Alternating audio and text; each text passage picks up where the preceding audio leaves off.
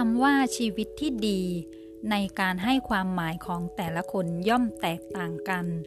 คนร้อยคนให้ความหมายร้อยอย่างคำว่าชีวิตที่ดีนั้นฉันไม่ค่อยมักนิยมใช้ แต่ฉันมักจะใช้คำว่า ชีวิตที่สร้างสรรค์มากกว่าคำว่าชีวิตที่ดี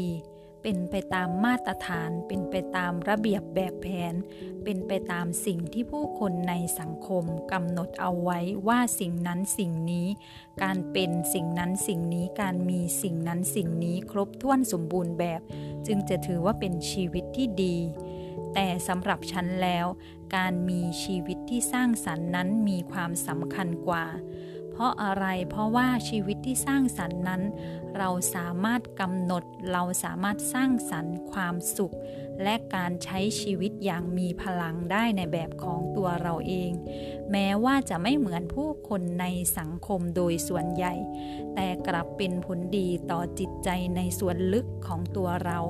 กลับส่งผลให้จิตใจในส่วนลึกของเรานั้นมีพลัง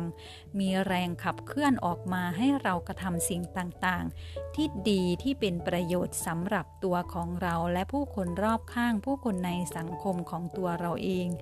นี่จึงเป็นชีวิตที่สร้างสรรค์ในความหมายของฉันเอง คนดีหรือชีวิตที่ดี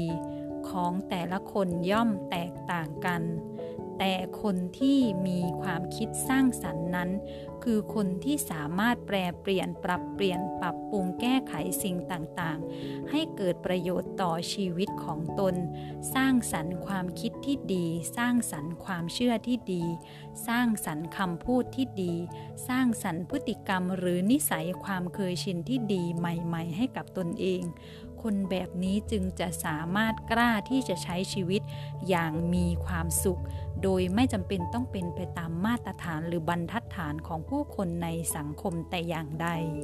thank you